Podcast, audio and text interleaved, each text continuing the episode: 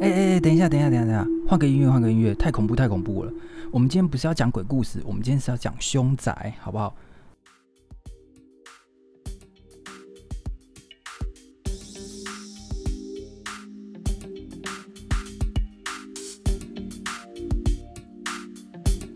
哎，方不在，小声带路，大家好，我是阿木。哦，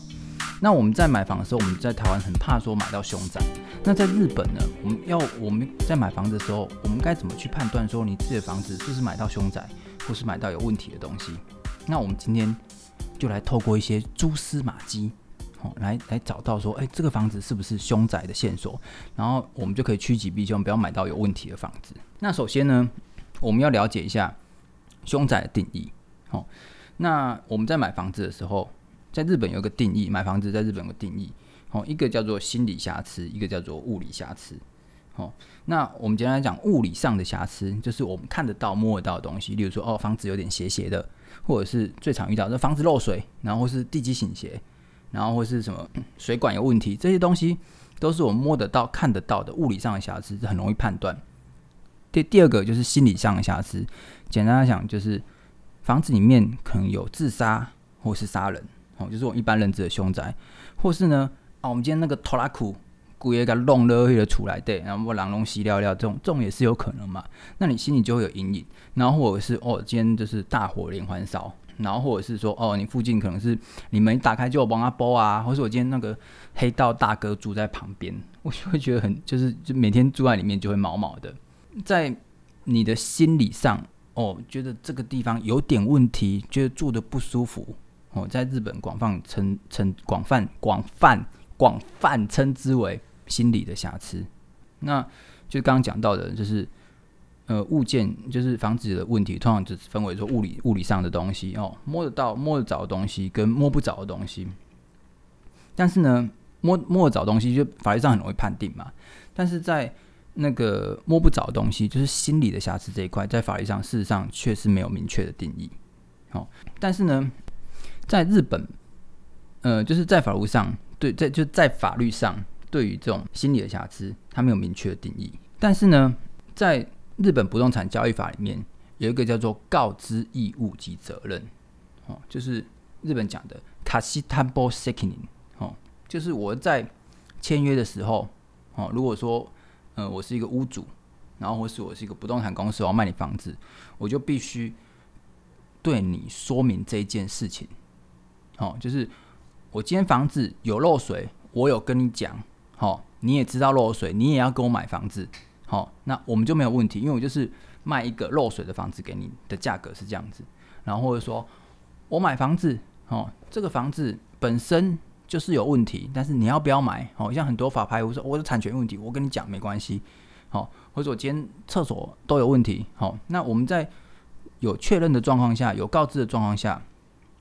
那。买卖就没有问题，但如果我们今天隐藏问题，那等于是说有一种欺骗，所以像我买房子人就可以解除续约或是求偿。好，那一般一般，例如说我们最常遇到问题是啊，房子有没有漏水？好，所以这正常来讲都是要告知的。那我们在刚讲到的心理瑕疵上面，其实是没有任何定义说啊，这个房子死过会不会不舒服？哦，死过人住在里面会不会不舒服？但是在在是是没有界定。但是如果我们没有跟人家讲，他就可以说哦，你可能造成我不舒服，哦，所以你没有跟我讲，所以你有这个责任要跟我讲，因为你有可能跟我讲了之后，我就不跟你买房子。所以说，呃，虽然说在就是心理这一块，它的没有法律上明确的定义，但是。在在于告知别人这件事情上，我们却是有明确的定义，说，呃，必须要跟你说明这有发生过什么事情。哦，所以所以说，正常来讲，如果说这个房子有有有自杀或是凶杀案的事情的话，那签约的时候隐瞒没有说明跟告知，其实买主是可以解除契约的，或是求偿。但是事情发生后的告知日期却没有明确规定。哦，就是就是我如果说哦，这个房子有发生事情。我们通常会告知，因为哦，这可能对你心理上有问题。那但是事情是实际的处理上，一年内发生的凶杀凶杀案件，哦，通常会告知。但是十五年前发生的事故，甚至是一百年前发生的事故，哦，像是那个日本京都就有很多那种啊什么坂本龙马在这边被杀掉啊，很多历史人物。那一百年前的房子有人死人，算不算凶宅？哦，这这也是一个问题嘛。对，所以所以说这种心理上的界定其实是不太好界定的。哦，就是有发生过事情，哦，这个可能会造造成你心理因素影响，但是这个影响有多少？哦，例例如说，我们今天这个房子，嗯，有凶宅，有人死在里面，一年前大家会觉得毛毛的，但是一百年前大家好像就觉得不会怎么样嘛。哦，就是，但是这种东西是无法无法去界定的。哦，所以所以说，在一个不成文的规定上，哦，其实是非常无法界定的。所以说，通常是啊，例如说一年内、五年内，然后或者是自杀案件比较可怕案件，哦，大家有记录的，其实通常是都会告知。那如果说过了十五年、二十年，哦，通常不太会告知。那在租屋上，哦，大家不知道有没有看过那个《世界奇妙物语》？哦，还是什么那个什么《红豆呢可爱哈纳西》这样像这种东西，哦，在啊没有啊，就是那个《房仲女王》其实里面里面就讲过了哈。但是在租房子上面，就是有一个不成文的规定啊，哈，你这个租客挂掉之后，你下一个租客一定要告知，再下下一个就不用讲了。哦，这很神奇哦，这这也不知道是哪里来的规定。哦，所以通常那个下一个租客。有时候都会找那个自己的员工或者找朋友来住，哦，然后之前日本有出一个很有趣的书，哦，就有 有一个人专门在住凶宅，大家有兴趣也可以去看看。不知道不知道这本书有没有出中文版，呢？哦，然后像一般一般人都就是啊，住房子很可怕，就住到这种呃凶宅房子很可怕，或是有幽灵跑出来的房子很可怕。可是这个人就是很想要遇到鬼，所以 说他都一直在找凶宅，但事实上也不是那么好找。然后就只要一直一直二十四小时拍摄，说哎，更哪时候鬼会出来？因为他这样才有那个才有梗可以讲。哦，好，那我们其实我们就来讲简单简单又讲的有点复杂哈。简单来做一个总结哈，就是房子是有分物理上的瑕疵，还有心理上的瑕疵。物理上的就是摸得到的问题，哦，就是漏水。那心理上瑕疵就是心理上感受到的问题。好，例如说啊，有人死在这边，然后或是附近有什么恐怖的东西，然后甚至说哦，这个房子传说会有鬼跑出来，这也都是心理上的问题。那这些心理上的问题，因为是心理上的，所以说并法律上并没有明确的定义。但是呢，我们在法律上有跟人家说明的义务。但是，就是这种心中的可怕的感觉，并不是每一个人都是一样的。所以说，有时候我们可能要对簿公堂，好，我们才可以说啊，这个到底是经过法院判定说哦。你你在心理上的影响有多大？哦，那正常来讲说，哦，可能杀人事件或是自杀案件，通常几年内都会告知，可是太长时间可能就不一定会告知。哦，但是在租屋上呢，哦，就是下一位房客一定会告知，但是在下下一位房客就不一定会告知。身为一个专业的房仲，我来教大家如何判定这房子是不是凶宅。哈，就是通常我买一栋公寓啊，哈。所以一栋房、一栋公寓，它可能有二十间、三十间房子，那偶尔都有屋主牵权的，一间、两间拿出来卖哦，比较便宜，这也是正常的。但是呢，当这一栋大楼的行情高高低低哦，例如说有的一千两百万，有的八百万，它的论据很大的时候，通常就是其中有一间是凶宅。那为什么会这样子呢？因为 我我们在呃，例如说。每每一栋楼，大家都有说的平均的行情，因为大家会去查询说现在房仲卖多少钱嘛，或是查说哦别个别个屋主卖多少钱。那如果说我比较缺钱，我就把它压低而已。但是呢，对凶宅的感觉，每一个人定义都是不一样的。例如说，这栋楼发生凶宅的房间，哦，那个可能是最当然是最严重的，价格影响最多。那发生凶宅的左边跟右边那个房间，是不是我心里也会觉得毛毛的？哦，我可能也会想卖。那楼上的房间呢？有人说灵魂会往上飘嘛？对，有人说灵魂会往下降嘛？这也有可能。所以每一个人对于哦，我发生这件凶宅事件的心理影响不一样。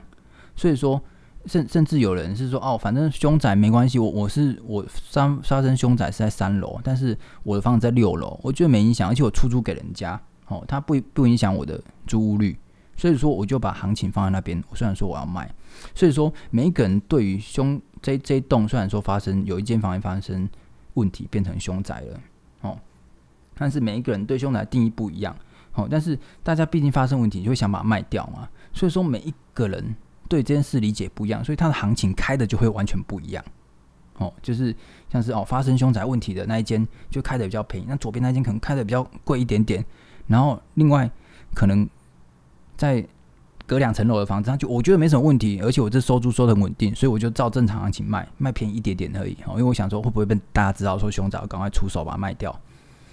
这一栋大楼的行情全部高高低低的时候，那这这里面可能就是有猫腻有熊仔。好，哦，那第二个。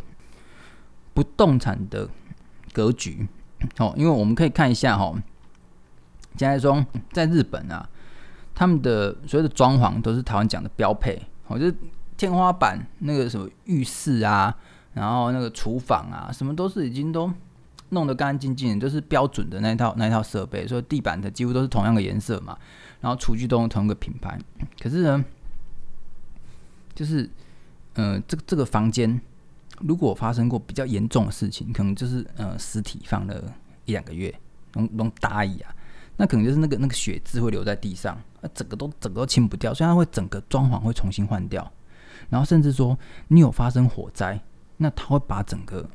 就是你在你在厨房有发生火灾，他会去把整个厨房换掉，哦，所以说你你在看哦这个房子这个房间的装潢，诶，怎么有点不一样？哦那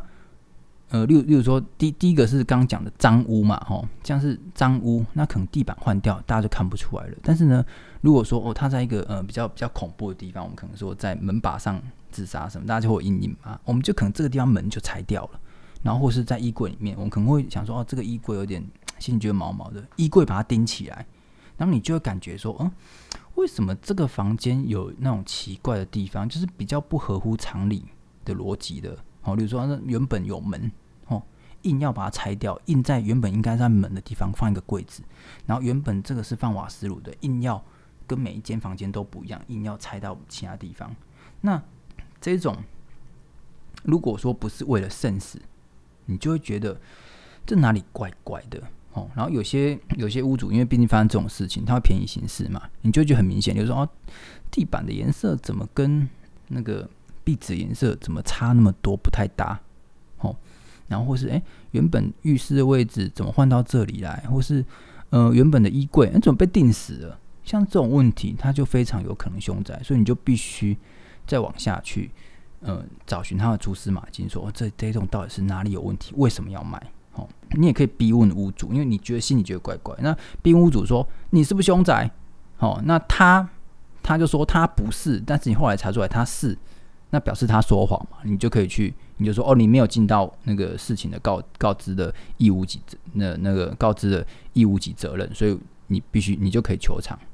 好、哦，我们就可以逼问他啊，就是说哦，你你是不是说谎？你说我没有说谎，但是你又说谎了，那我就你就是在法律上就犯法了。好、哦，我们就可以去解除契约或是告他。好、哦，第三个，大楼或是建筑物曾经改过名字或改过外观。好、哦，我们有时候在那个 Google 上面。有些叫做什么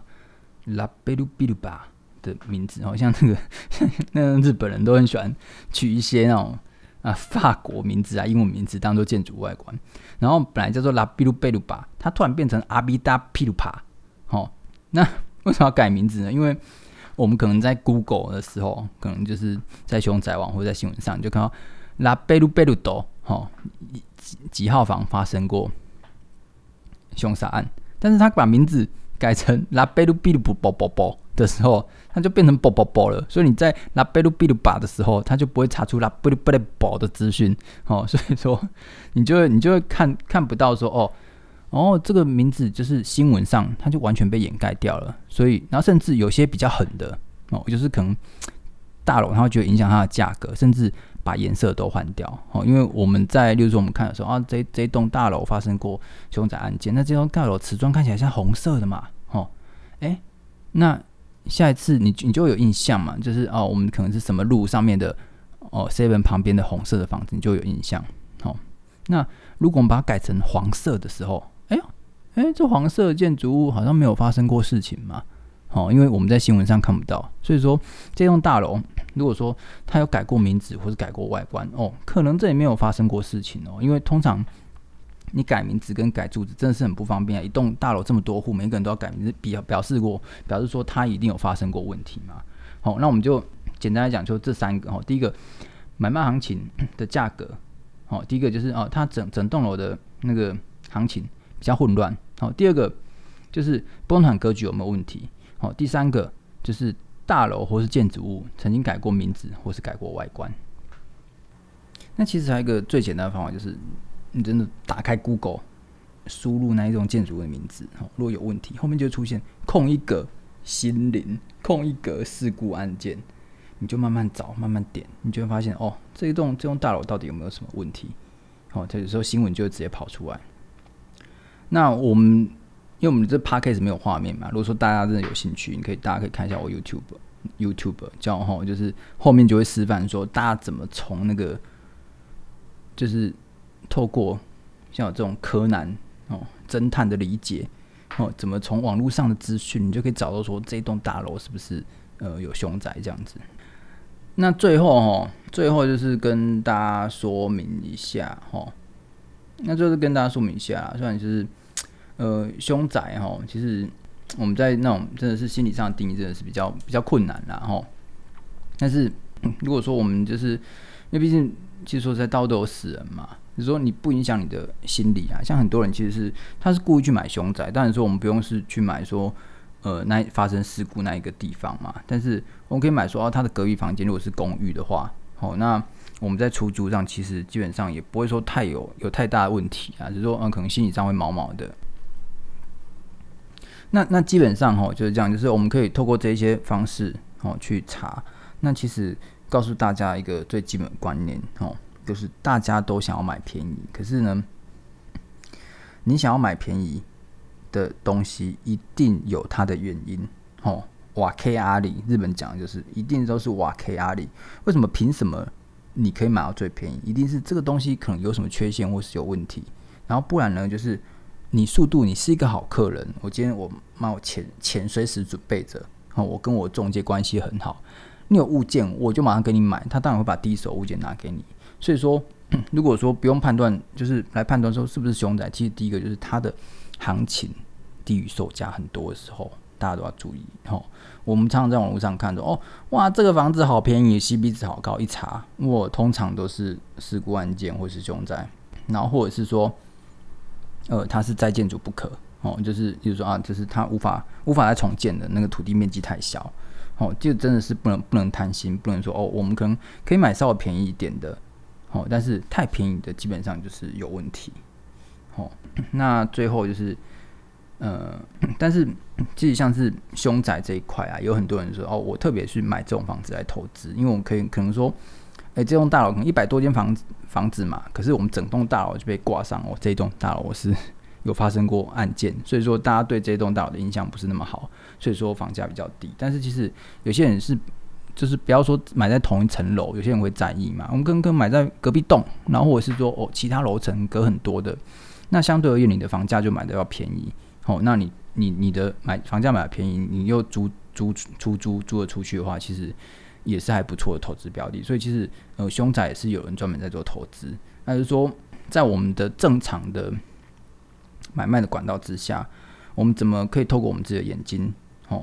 呃，当然，如果说房仲今天骗你的话啦，没有跟你讲，那就是他有问题，他必须要负法律责任。但是有时候像这种法律难以界定嘛，然后就讲不清不楚，我们就是必须透过我们今天讲的那几个方式，哦，就是买卖价格、哦格局，然后上网查这些东西去判定说是不是凶宅。哦，那今。俗话俗话说的好，福地福人居嘛，吼，俗俗话说得好，福地福人，福地福人居。好，虽然说我们自己可能八字比较重，